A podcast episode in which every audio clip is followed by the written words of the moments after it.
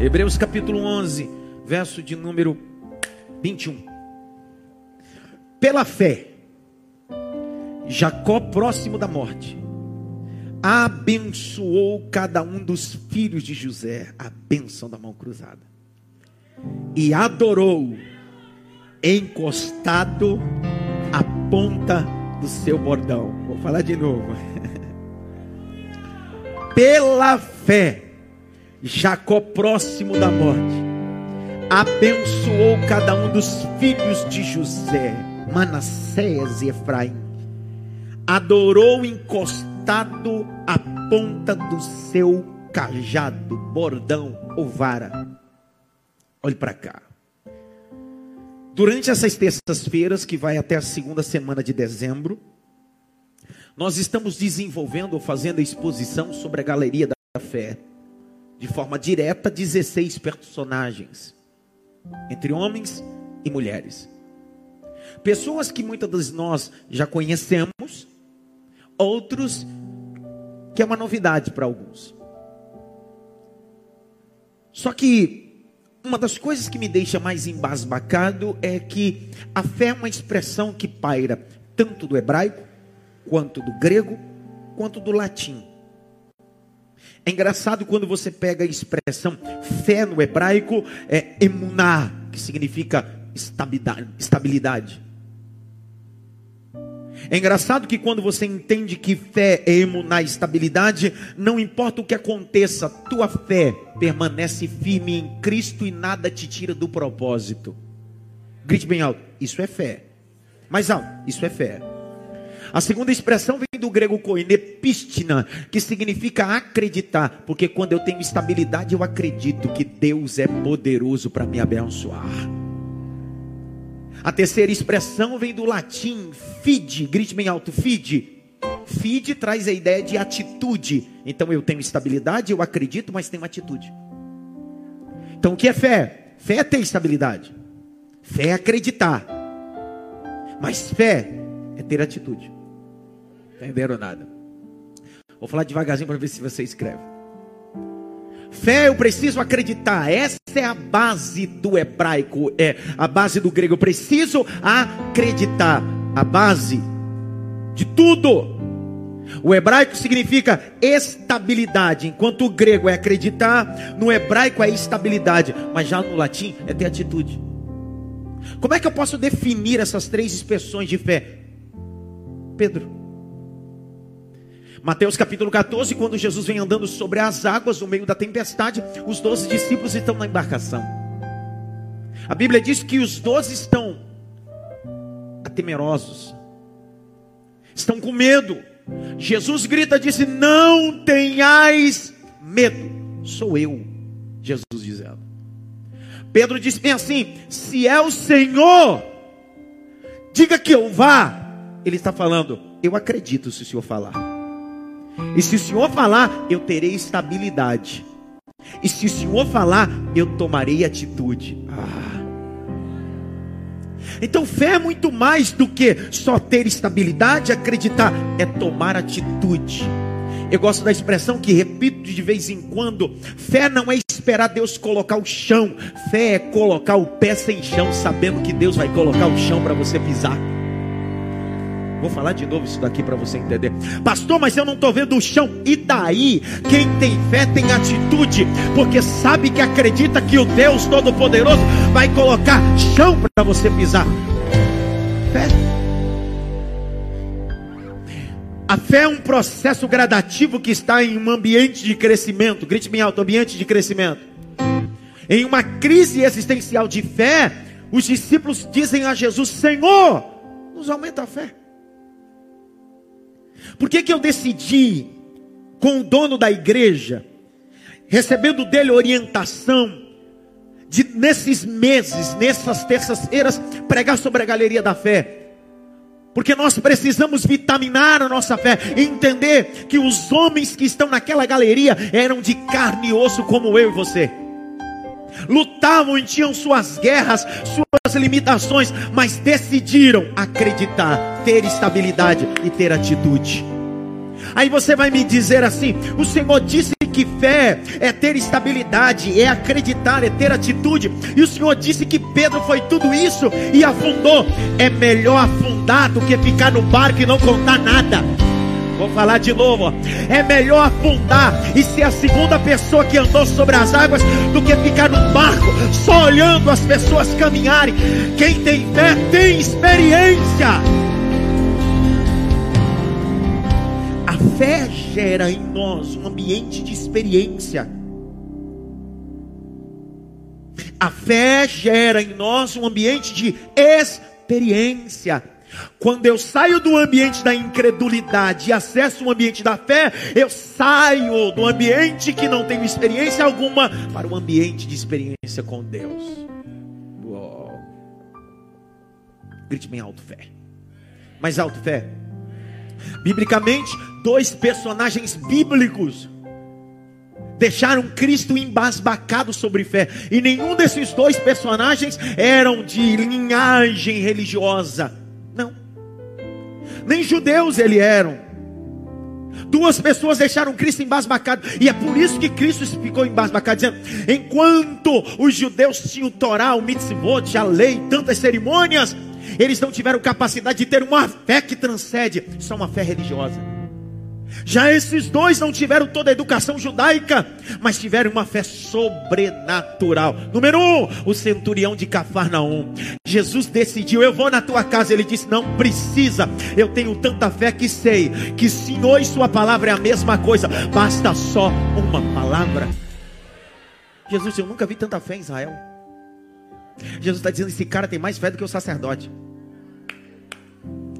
Vou falar de novo. Esse cara tem mais fé do que o príncipe da sinagoga. Esse cara tem mais fé de Caifás. Esse cara tem fé de acessar um ambiente sobrenatural. Então, fé não está associada com o tempo de casa. Se você nasceu na igreja, se você está dois milhões de anos na igreja, se você é pastor, apóstolo, bispo, a quarta pessoa da Trindade, a fé não está preocupada com a sua nomenclatura. A fé está ligada com aquilo que está estabilizado na sua vida. Olha lá. Segunda pessoa que deixa Jesus está estarrecido o texto diz que Jesus vai a Tiro, que é de Sidom, um território politeísta, e uma mulher vem vindo atrás. Ela vem gritando, grite bem alto, gritando. Existe um momento na vida que falar não dá, tem que gritar. Ninguém fala nada. Como assim, pastor? Lembra o, Zaque, o, o, o cego de Jericó? Gritou. E tem gente que está dizendo, cala a boca, ele disse, vou falar, vou gritar. Eu sei o que eu quero, eu sei o que eu quero, eu vou gritar, eu vou gritar, eu vou gritar. Só que a mulher Canané está gritando e o discípulo diz: É doida, é maluca, xarope. Não importunes o mestre. E ela disse: Peraí, peraí. Fé é acreditar. Fé é estabilidade. Fé é atitude. Eu vi dois, aleluia. Ela disse: Eu não só acredito, eu não só tenho estabilidade, eu tenho uma atitude. Eu vou importunar ele até a uma hora que ele possa me atender. Jesus parou e disse: O que, que é, mulher? Não é lícito eu tirar da mesa do sininho e dar os cachorrinhos. Ela disse: Ok, eu acredito. Tem estabilidade e tem atitude. Tranquilo, o senhor não quer me dar pão, mas pelo menos das migalhas eu vou comer hoje. Ah, irmão. Deixa eu falar uma coisa, estou liberando uma palavra aqui. Ó. Deus não te convidou para comer da migalha da mesa dos homens, mas a migalha da mesa de Deus é a excelência que tem na terra. Deus está te tirando da mesa da migalha dos homens para você se assentar na mesa da migalha de Deus. E na migalha de Deus, a bênção e abundância. Quando essa mulher disse isso, Jesus olhou e disse: Meu Deus do céu, crente aos Eu disse: Nunca vi tanta fé. Ele disse: Vai porque a tua filha já foi liberta. Não, vai ser, foi. Ela acredita, ela tem estabilidade, mas teve atitude. E a atitude gerou uma libertação para a casa dela. Não, não. Tá vendo você que hoje vem no tempo? Tá vendo você que decidiu desligar tudo, sentar no sofá, abrir a Bíblia e dizer assim: Eu vou ouvir a palavra. Isso não é só acreditar, isso não é só ter estabilidade, isso é atitude. E quando eu tenho atitude de fé, o milagre entra na minha casa. Por favor, tem alguém vivo nesse lugar aqui ou não? Tem alguém que tem atitude pode levantar as mãos. Deixa eu ver nesse galpão aqui. Abra a boca, rapaz. Dá glória a Deus. Dá aleluia. Aleluia.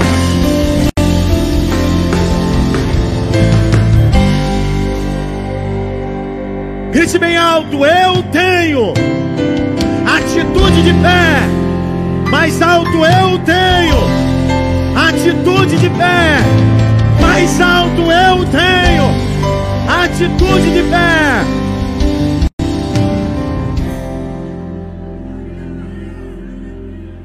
Choramaia, calamachandaraba. Eremican choramas.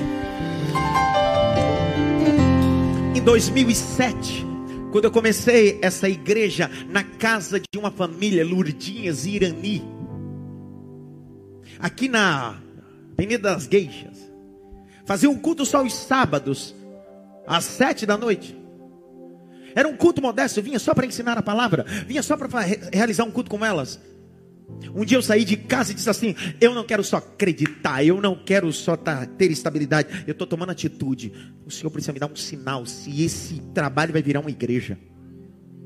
Quando eu cheguei lá, tinha as irmãs sentadas no sofá, eu estou pregando. Tinha uma senhora da congregação cristã, ela estava com uma faixa na canela. Eu estou ministrando, eu estou orando. Deus não falou comigo. Porque fé não espera Deus falar. Eu estou dizendo que fé é atitude. Eu não vou falar de fé é atitude. Se aquela mulher do fluxo de sangue esperasse Jesus falar, ela nunca seria tocada. Ela tomou uma atitude, eu vou lá. Cego de Jericó esperasse Jesus falar com ele, ele disse, eu vou tomar uma atitude, eu vou clamar. Fé é atitude. Eu saí de casa crendo, tendo estabilidade, mas tinha que tomar atitude. Eu disse: Tira a faixa. Quando ela tirou a faixa, eu disse: O que, que eu estou fazendo? Deus do céu, Senhor, me cobre com teu sangue. Quando ela tirou a faixa, senhora diabética, a ferida enorme que não cicatrizava. Atitude. Uma atitudezinha agora. Dá um azeite aí. Falei, Senhor, é agora. Deus não falou nada comigo. Eu não vi a voz do Espírito Santo, eu não tive uma visão, uma revelação, porque fé é atitude. Jesus diz: colocarão a mão sobre os enfermos, eles serão curados. É atitude. Alguém outro dia disse para mim assim, pastor, por que na igreja que o seu pastor é primeiro que a pessoa disse assim, lá na sua igreja eu disse primeiro não tem igreja, lá com as suas ovelhas eu disse, não tenho ovelha, a igreja é de Cristo, as ovelhas são de Cristo, eu só sou mordomo da casa de Deus. Ele disse, por que, que não tem muita gente endemoniada? Eu disse simples, porque eu faço tanta exposição da palavra que a palavra liberta, a palavra cura, a palavra liberta, a palavra cura. Igreja que faz exposição bíblica não dá oportunidade para demônio falar em cima do altar. Aqui quem fala é a palavra. Aqui quem fala é a palavra.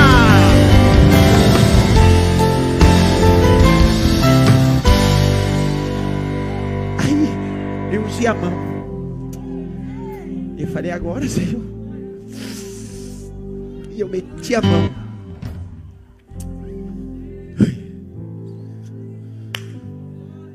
Pai, em nome de Jesus. Vai cada loucura. A fé, a fé é doida. Irmão, a fé é doida. Fé não é para explicar, é atitude. Que sai do natural e acessa.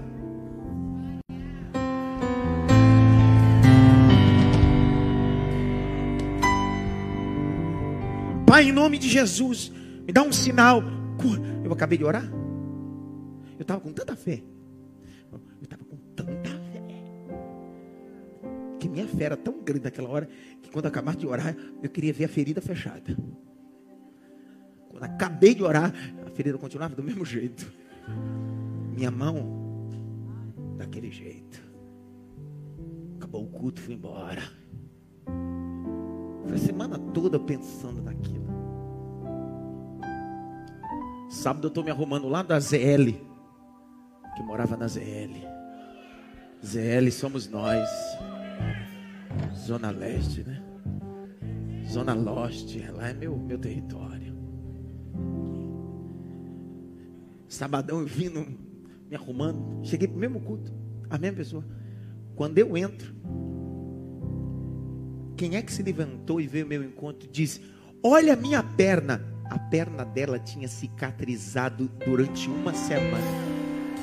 Não, mas não estou dizendo, não é aqueles milagrinhos que aparecem na televisão, que a pessoa teve um derrame no corpo e a pessoa está sentada na cadeira de roda, aí o apóstolo fica, vai andar. Aí a pessoa levanta a cadeira de roda assim, andou, andou.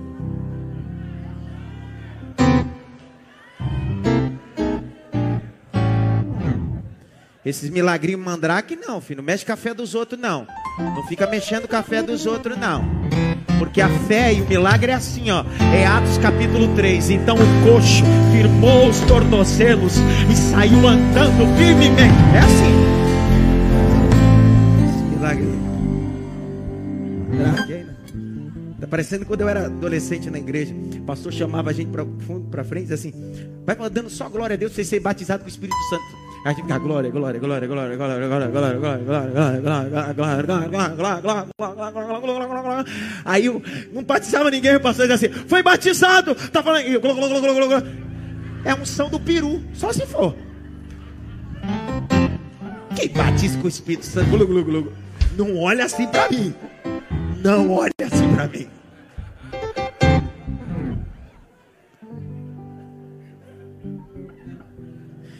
É, é umas manifestações meio atrapalhadas, é uns milagres meio tumultuados que você diz: Meu Deus. Terminei. Isso aqui vai dar problema hoje, eu senti. Grite bem alto: fé é acreditar, ter estabilidade e ter atitude. Não toque ninguém, mas olhe pelo menos para 10. Diga para assim: toma atitude, rapaz.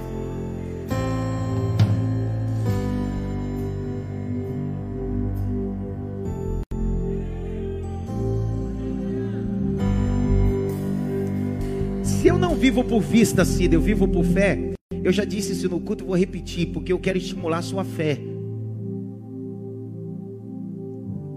Faça culto de ação de graça antes de receber o milagre. Vamos fazer um propósito aqui essa noite? Tu tem coragem ou não, irmão? O que, o que que tu precisa que é, é, é só um milagre? Pastor, o meu sonho é ver o meu marido ser salvo. Faz um cu de ação de graça. Pra você ter noção, fui pregar ontem em Jacareí. Fiquei tão emocionado. A Damires, que era daqui, voltou para Jacareí com o seu esposo Lucas. Eu estava pregando no culto. O pai e a mãe dela são católicos, apostólico romano, praticantes. Estavam lá ouvindo a palavra. Depois que foi ministrada a palavra, o pastor fez o apelo e eles aceitaram a Jesus. Cara, eu fiquei tão emocionado porque ela não se conteve. A igreja toda não se conteve, o ministério de louvor, todo mundo, nós todos começamos a chorar. Por quê? Porque ela começou a dizer: Meu pai minha mãe nem queria que eu viesse para a igreja, odiava a igreja, odiava a crente, e hoje está aceitando Jesus. Determine nesse mês de outubro um dia para fazer um culto de ação de graça. Determine, coloque na sua agenda. Diga, nessa data eu vou fazer um culto de ação de. Pelo quê? Por essa vitória. Mas eu nem recebi ainda. É por isso, eu ando por fé. Já recebi no mundo espiritual. Já recebi no mundo espiritual.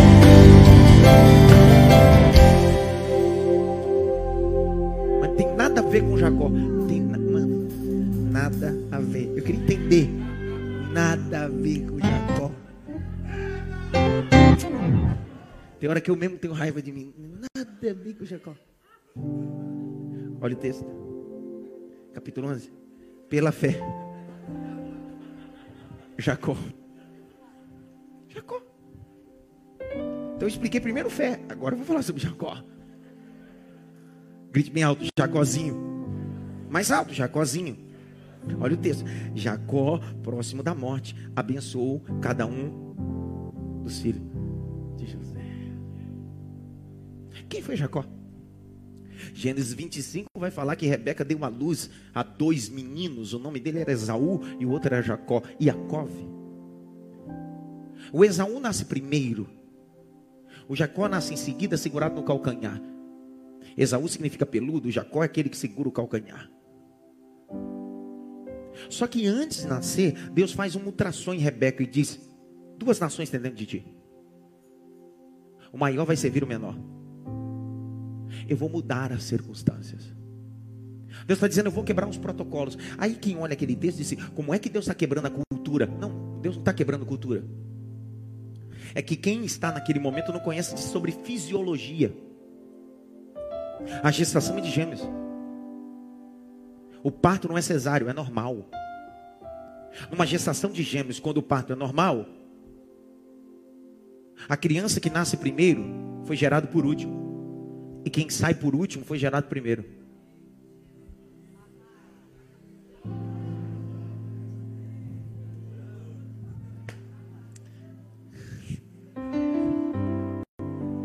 Dá uma raiva, cara, que a pessoa não dá um glória a Deus causa de um negócio desse aqui. Olha o que Deus está dizendo. Na cultura, vocês só acham que é primogênito o que você vê. Mas primogênito para mim é quem estava no ventre e foi gerado primeiro. Para de brigar pela aceitação da sociedade. Deus já disse: a bênção está sobre ti.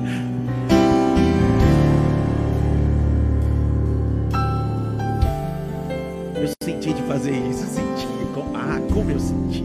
Levante as duas mãos para o alto. Mais alto que você pode. Dê pelo menos cinco segundos. Não é muito, não, é só cinco. Feche os olhos de forma ininterrupta. Só quem é primogênito espiritual de Deus. Diga glória. Diga aleluia. Em casa também, filho. Levanta desse sofá, filho. Filha, você é primogênito de Deus. A bênção do eterno está sobre a sua cabeça. A bênção da primogenitura está sobre ti. Os primogênitos foram guardados no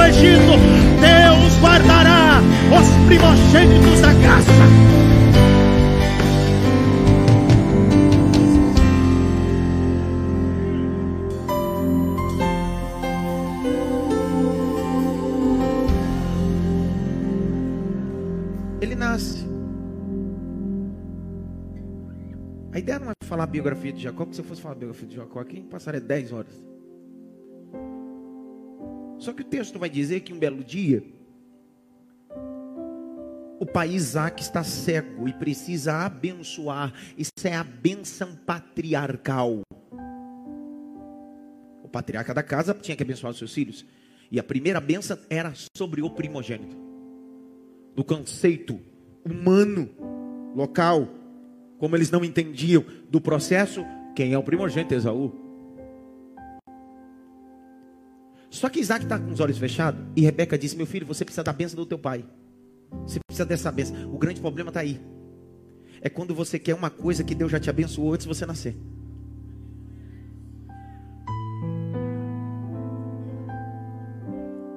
A Bíblia diz que Isaac está cego, mas a mãe está vendo.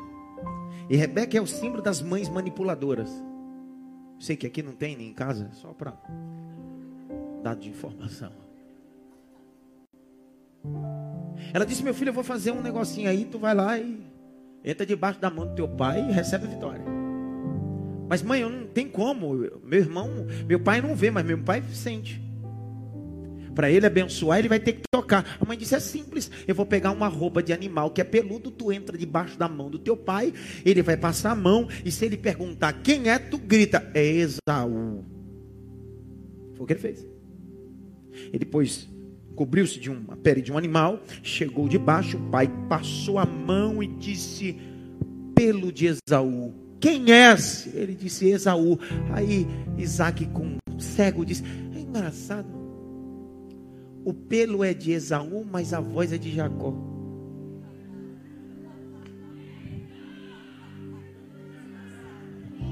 Eu gostei. Quem desse grito aí, irmão? Eu gostei desse grito aí, irmão. Jesus Cristo, irmão. É desses gritos aí que eu gosto. Dar o eita aí de novo. É disso aí, ó. É esse eita assim que eu gosto. Eita!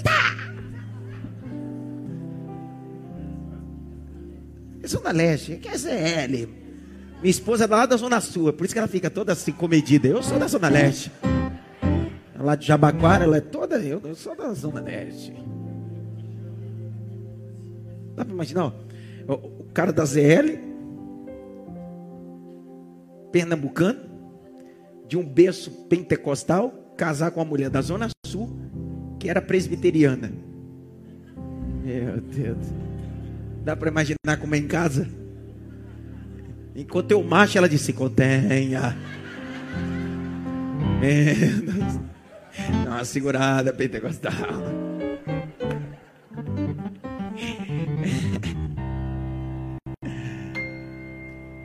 Tem muita gente que está com a crise de Jacó, está com roupa de Esaú, mas a voz continua de Jacó. Quer ser quem não pode ser. Sabe qual é o grande problema de algumas pessoas? As pessoas ficam ofendidas porque eu não visto máscara. Eu sou isso aqui, aqui em cima, embaixo.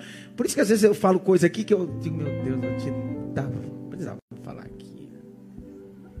Mas eu não consigo colocar uma roupa de Esaú com voz de Jacó. Eu tenho roupa de Jacó e voz de Jacó. Sabe por quê? Porque eu não tenho crise de identidade, eu não preciso parecer com ninguém, eu preciso ser eu. E quando você imprime força para ser quem você não é, você deixa de ser quem você é.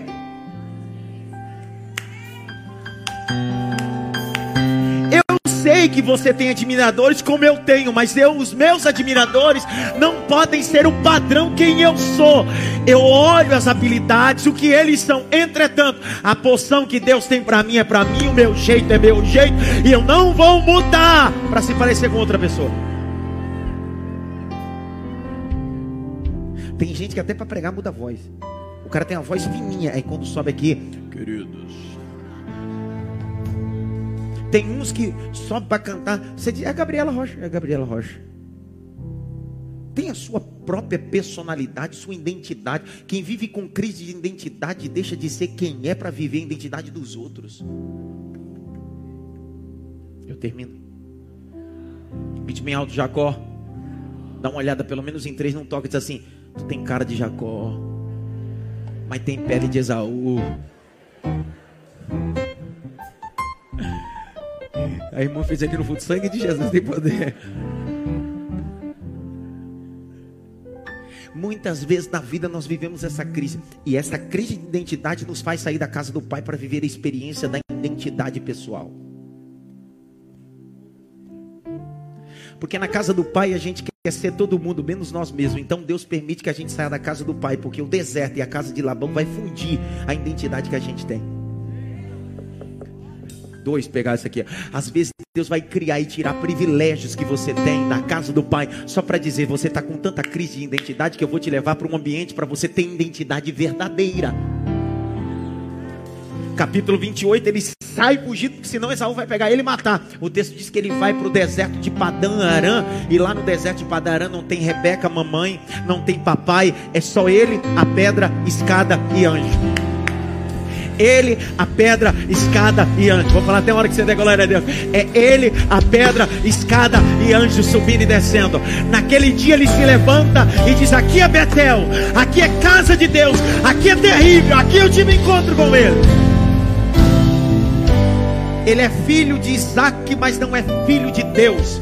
Ele conhece Isaac, mas não conhece o Deus do pai dele. Deus disse assim: Vou te tirar da casa do teu pai biológico e vou te levar para um ambiente para você conhecer o Deus do seu pai. Ele vai para a casa de Labão, grite bem alto: Labão, porque para todo Jacó existe um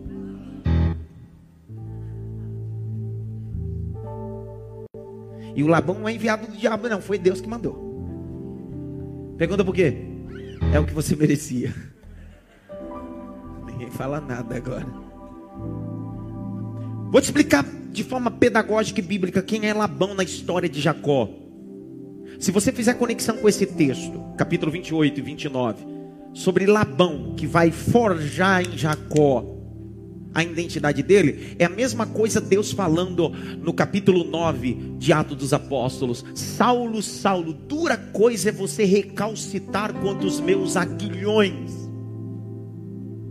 Quem era Labão para Jacó? Um aguilhão. O que era um aguilhão?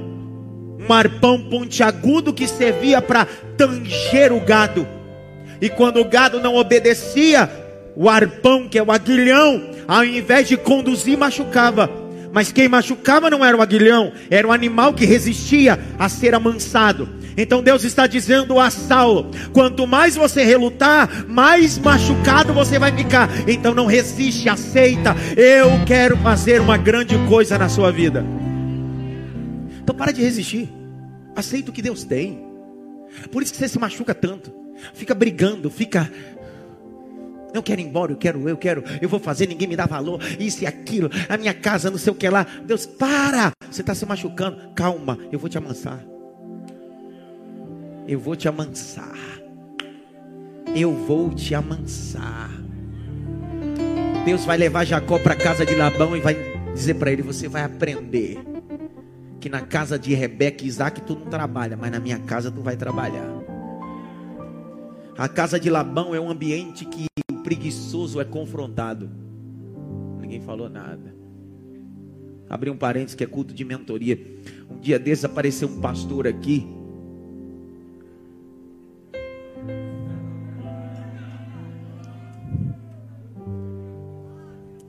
Olha minhas palavras. Apareceu um pastor aqui. E ele disse assim: Pastor, eu quero congregar com o senhor. Eu disse: De boa. Aí eu, ele disse, mas só congregar? Disse, não, quero congregar e exercer meu ministério. Disse, aí tem um problema. Ele disse, por quê?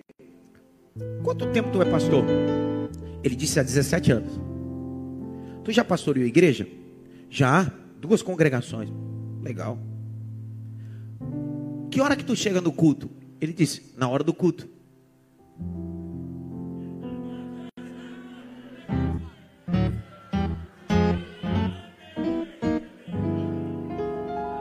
Deu errado. Falei, cara, tu passou 10, 15 anos no ministério, chegando na hora do culto atrasado, acaba o culto e embora.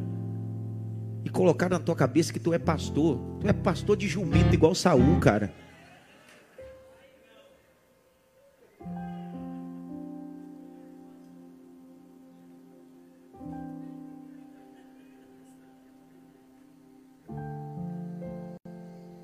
Uma olhadinha pelo menos para três assim. Você não deu um glória agora, né? Irmão, deixa eu contar meu trauma. Deixa eu abrir meu coração para você. Os traumas da minha juventude. Você sabe?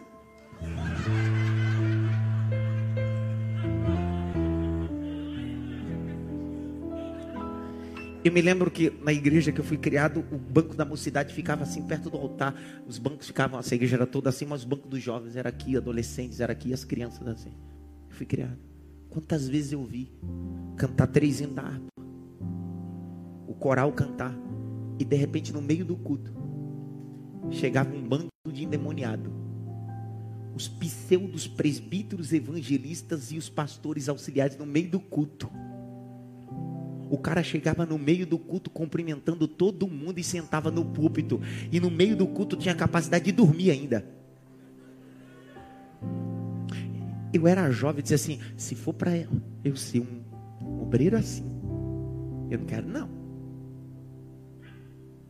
Quero não. Quero não. Eu preciso entender que na casa de Labão tu vai aprender o que é trabalho. Não fui eu que te chamei para cá, foi Deus que te trouxe. E eu sou o Labão da tua vida. Aleluia. Senti a presença.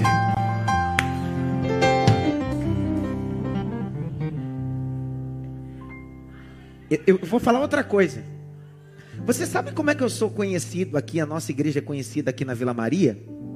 Quando eu falar, a maioria de vocês vão saber Quem aqui veio de outra igreja e tem ministério, pastor? Porque eu tenho um monte de gente aqui que está na, no laboratório, na aprovação do seu ministério, de forma incansável. O ministério foi Deus que te deu. E quando você tem ministério, você prova seu ministério tranquilo. Agora, quem não tem ministério, precisa ir embora, porque. Até aí. Você sabe como eu sou conhecido aqui na Vila Maria? Quando um membro de uma igreja aqui na Vila Maria decide sair da sua igreja e é obreiro, cantor, músico, alguma coisa, e diz assim: Não, eu vou lá para a IMAF porque eu quero aprender. A primeira coisa que o pastor olha para a pessoa diz assim: Tá, mas você vai lá para aprender, mas você sabe que você não vai fazer nada, vai ficar sentado. Olha. É isso ou não é? É ou não? Primeira coisa que os pastores, mas você vai lá, você sabe que lá ele não te dá oportunidade, você tem que ficar no laboratório, tem que ser testado. É claro. Abre comigo a Bíblia. Timóteo, quem coloca monstro para falar é outro monstro. Esse rebanho não é meu, não, é de Cristo, irmão. Vou dar conta, irmão. E entregar um microfone para gente que eu não conheço é a pior coisa. Então eu tenho que te conhecer para depois te colocar aqui. Colocar prostituto, vagabundo, gente que não tem caráter para fazer aqui, é melhor você sentar. Tá gravando, né?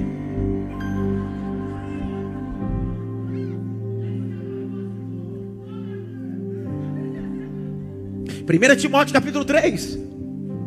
Cadê Jacó, Senhor? Onde ele está? Daqui a pouco eu pego Jacó pelo pescoço e põe ele de volta. Fica tranquilo, é eu te ensino. Capítulo 3, verso de número 10. E também esses sejam primeiros o quê? E depois, tá aí, irmão, o que eu faço com você vindo de outra denominação, eu estou cumprindo o texto, não é capricho meu. Você pode ter chegado aqui como apóstolo, bispo semideus, você vai ter que provar se você é isso mesmo. Porque quem sabe da onde você veio, você só chegou onde chegou porque teu dízimo era grande ou você era bajulador. Aqui só exerce ministério quem tem vocação, não é quem dá dinheiro aqui não.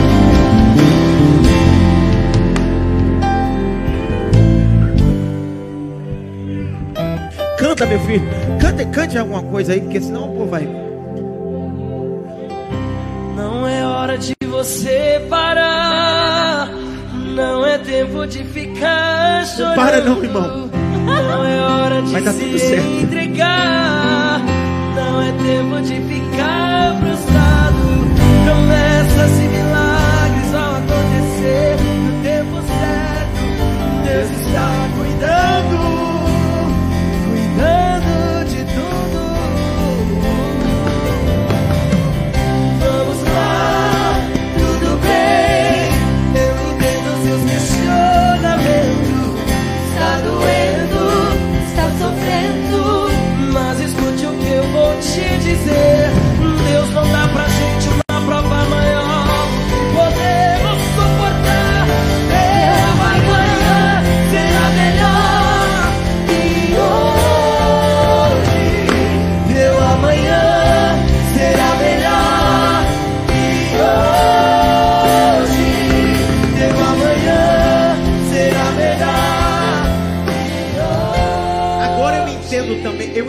que essa igreja é a caverna de Adulão, também entendo isso.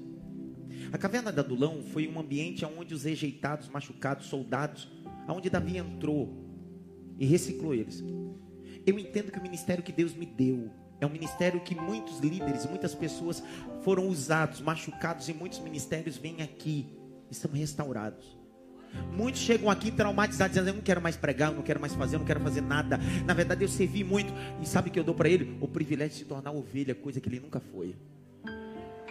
Aqui eu não uso ninguém por causa do talento. Toda pessoa que chega no meu gabinete tem super talento, eu digo: Eu quero apacentar você, não seu talento. Essa é a grande diferença. Você não pode se ater ao talento que Deus te deu. Comece a valorizar as pessoas que valorizam você, não sua habilidade. Porque habilidade usa, as pessoas a gente ama. Grite bem alto, Jacó. Caiu na mão de Labão. Dá uma olhada pelo menos para três e faz assim, ó. Deus vai te colocar na mão de um Labãozinho. Sangue de Jesus. Que sangue de Jesus, querido. Se Jacó não fosse para a casa de Labão, ele nunca teria um encontro com Deus no capítulo 32. Porque lá na casa de Labão, ele vai casar, constituir família. Na casa de Labão ele vai prosperar. E na casa de Labão ele vai entender um princípio. Pergunte qual? Pode trocar o meu salário por dez vezes. A benção não está na terra, a benção está na minha cabeça, Labão. Casa de Labão é um treinamento de Deus para a vida de Jacó. Então não fuja do ambiente do treinamento.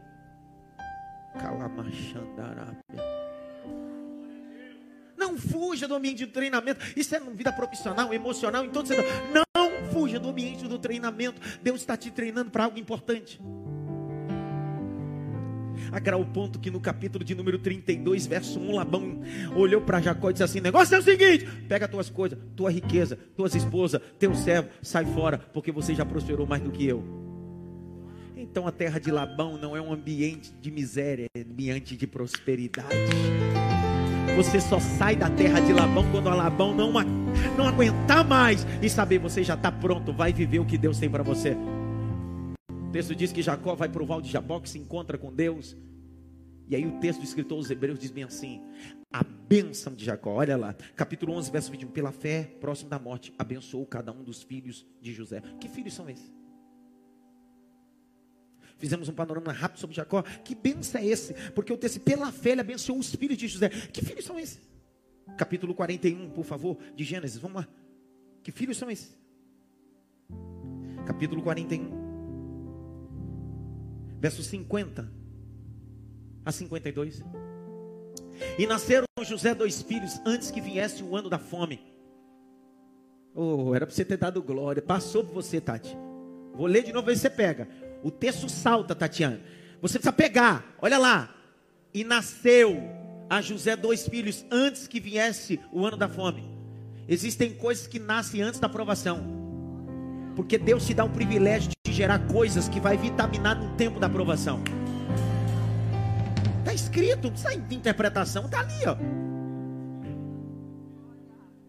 Que lhe deu a Zenate, filha de Potífara, sacerdote de On e chamou José o nome do primogênito, Manassés.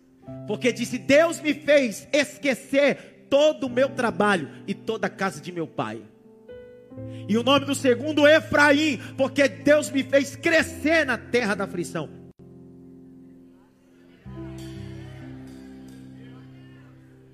Manassés, Deus me fez esquecer. Efraim, Deus me fez crescer. Porque só há crescimento quando eu aprendo a perdoar só há crescimento quando eu aprendo a perdoar. Enquanto eu não perdoo, enquanto eu não gero Manassés, Deus não me dá a capacidade de crescer. É esses dois. Quem é o primogênito daí? Quem é o primogênito? Manassés. Quem é o caçula? Lá vai Jacó abençoar os dois filhos. Abre comigo capítulo 48.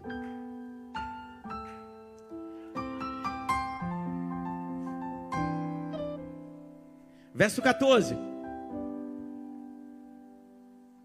Mas Israel.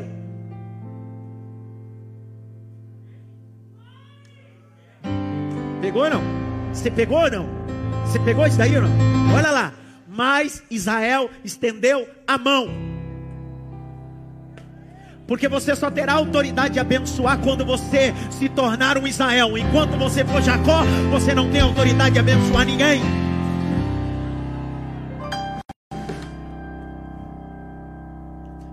Israel estendeu a mão direita sobre a cabeça de Efraim. Cabeça de quem? Samuel, vem cá. É! Vem cá, Pietra. Rápido.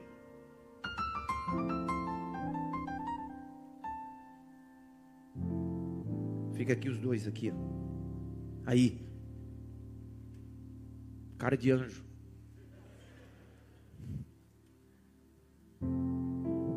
Manassés e Efraim. Primogênito e o caçula. E pôs a mão direita na cabeça de Efraim que era o menor. E sua mão esquerda na cabeça de Manassés, dirigindo as suas mãos de cunho proposital, no obstante a Manassés ser o primogênito. Troca de lugar. Manassés e Efraim. Qual que deveria ser a cerimônia? Mão direita na cabeça de quem? E mão esquerda na cabeça de quem? Verso de número 15. E abençoou a José e disse: O Deus em cuja presença andaram os meus pais Abraão e Isaac, o Deus que me sustentou desde que eu nasci até este dia, o anjo que me livrou de todo o mal, abençoe esses rapazes e seja chamado neles o meu nome e o nome dos pais, Abraão e Isaac. Multiplique-se como peixes em multidão no meio da terra. 17. E vendo, pois, José, que o seu pai punha a mão direita na cabeça de um Efraim e a mão esquerda na cabeça de Manassés, olha lá. José disse ao seu pai: Não é assim, meu pai, porque tem gente que quer ensinar o pai a quem ele deve abençoar. Não, pai, não é justo, não é desse jeito. Quer, quer dizer que agora você que determina como o pai tem que abençoar. A bênção não está na tua mão, José. A bênção está na mão de Israel. Ele abençoa como ele quer. 19. Mas seu pai recusou. E o seu, e, e, e o seu, eu sei, meu filho. Eu sei, também ele será um povo. Presta atenção, agora olha isso aqui. Ele deveria abençoar como? Olha como é que ele abençoa.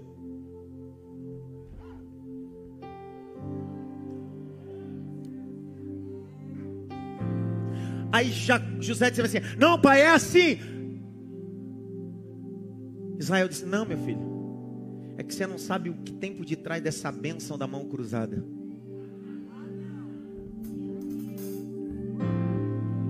Como, pai? Fica tranquilo. A bênção da mão cruzada tem um peso espiritual. Qual é o peso espiritual?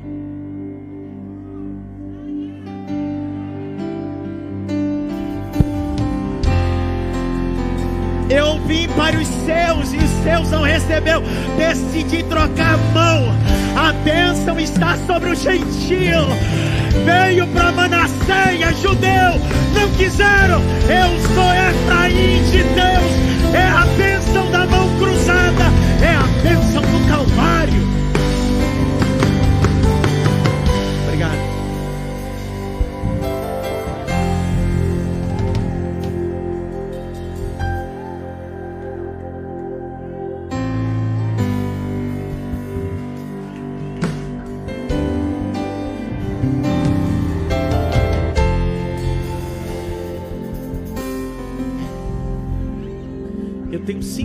Jesus, me ajuda. Grite bem alto, ele abençoou com a bênção da mão cruzada. Agora olha para terminar, olha lá o texto final, final, E adorou encostado na ponta do seu.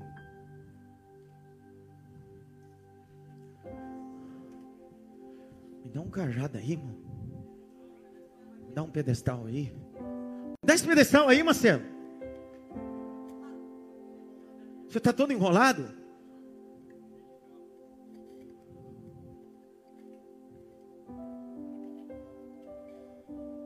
O texto diz que ele abençoou, encostou no bordão, cajado, vara.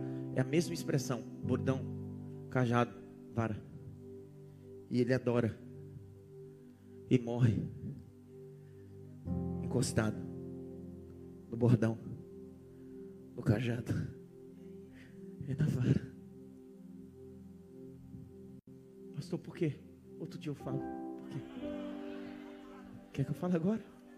Quer agora? Quer agora? Quer que eu solte agora? Quer não? Ele, tá, ele se apoiou na vara, no bordão, no cajado e adorou.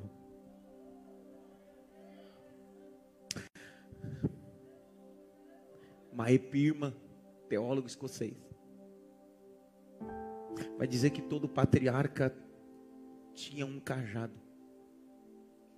uma vara, um bordão. Porque isso não falava só de algo que servia para andar e se apoiar. Isso falava da história da família.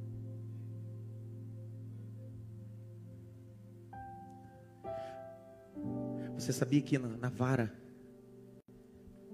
se escrevia história?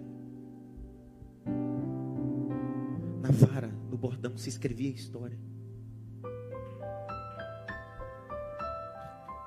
Por que, pastor? Números 30, 17. O Senhor disse: pega 12 varas.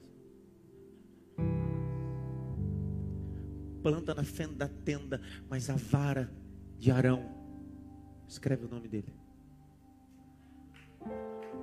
Porque a história dele é o sacerdócio dele. Sabe por que esse cara está apoiado na vara? Porque ele está dizendo: se eu cheguei onde cheguei é por causa da minha história. Se eu vou morrer, eu vou morrer tranquilo e adorando, dizendo: obrigado pela história que eu tive. Ele não está apoiado só em qualquer coisa, ele está apoiado na história, na história. E se tem uma coisa que leva você para um ambiente de vitória, não é sua habilidade, é a sua história. Ninguém sabe sua história, mas você chegou e vai chegar só por causa do bordão da sua história.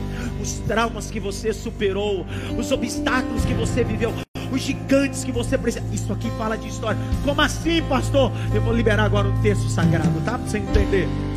A Bíblia diz no capítulo 4 de Êxodo: o Senhor disse para Moisés: Vai até Faraó. Ele disse: Como eu irei? É simples. Pega a tua história, rapaz. Cadê a minha história? Pega a vara, joga no chão. Você vai diante a Faraó com a tua história. Como é que o povo, Paulo, saiu do Egito? O texto diz que o povo saiu do Egito tendo os sapatos dos pés, lombos cingidos cajado na mão. O que fez Davi derrubar o gigante Golias não foi a funda, foi a história. A Bíblia diz que quando ele tirou a armadura de Saul, ele pegou o seu cajado. E pegou cinco pedras do ribeiro. Tá dando para entender? O cajado falava da história. Saul não viu o urso e o leão, mas o cajado foi com aquele cajado, foi com aquele pedaço de madeira que Davi enfrentou o urso e o leão e credenciou ele. Só que Golias olhou para ele assim: Você está me chamando de cachorro, rapaz? Você vem a mim com pau. Para ele é pau, para mim é minha história. Para ele é só um pedaço de pau, para mim é a minha história. Eu derrotei o urso, leão, é minha história. Isso aqui é minha história. Grite bem alto, história. Mais alto, história. Grite bem alto, cajado. É história. Olha que loucura. O cajado é tão história. Que quando Jesus manda os doze discípulos pregar, ele diz assim: Não leva nada, mas leva a sua história. Abre Marcos.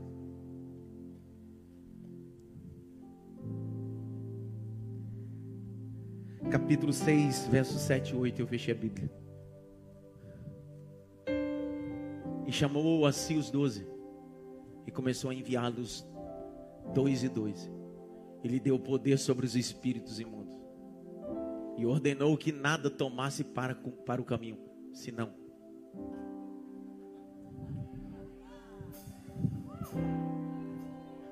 Dá licença, cara. Jesus está dizendo que adianta você ter autoridade, mas você não tem história. Eu só dou autoridade para quem tem história. Jesus está dizendo: se faltar sandália, faltar roupa e você tiver cajado, você tem história, você acessa qualquer ambiente. Grite bem a fé de Jacó fez ele abençoar os netos, porque tinha história. Eu termino essa mensagem, você fecha a Bíblia em casa e no templo, dizendo para você: não fuja da casa de Labão. Ele é o setor mais importante da tua história. Em pé.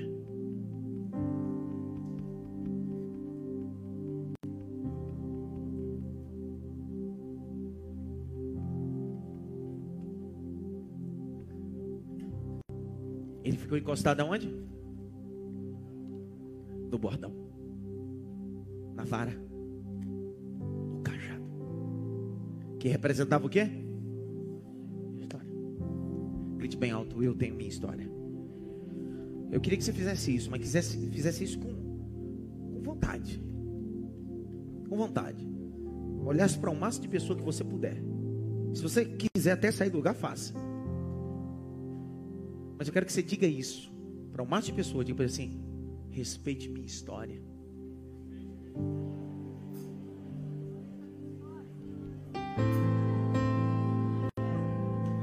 Respeite minha história. Respeite minha história. Respeite minha história.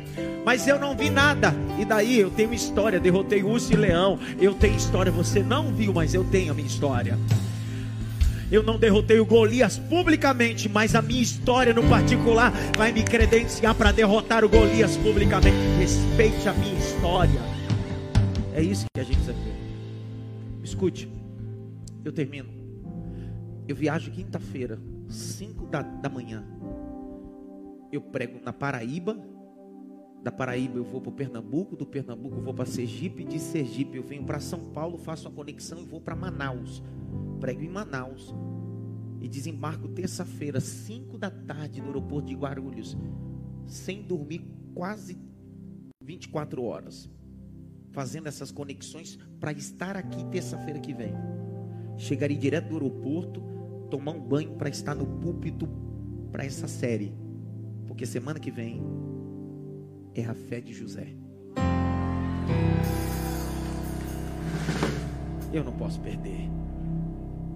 Eu não posso reter o que eu tenho para falar sobre José para você. Pela fé, José sonhou.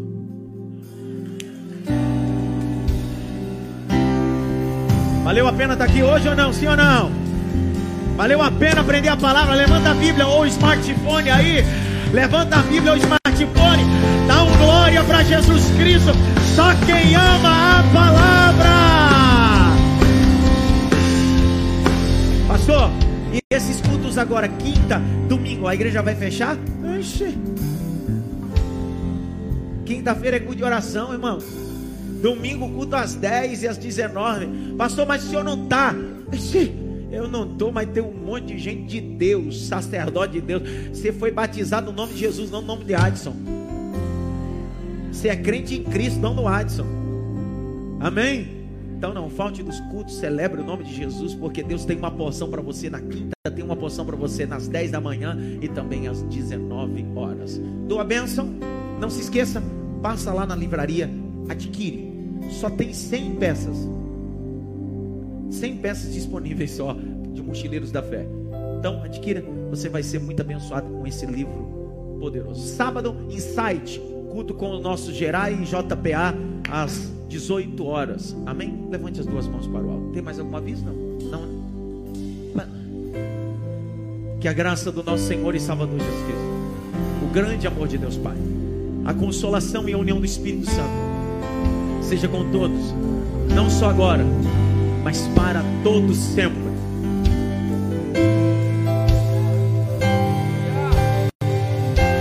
Só quem tem história. Só quem tem história. Só quem tem história. Diz um amém forte aí. Deus te abençoe. Grandes coisas, cantinho.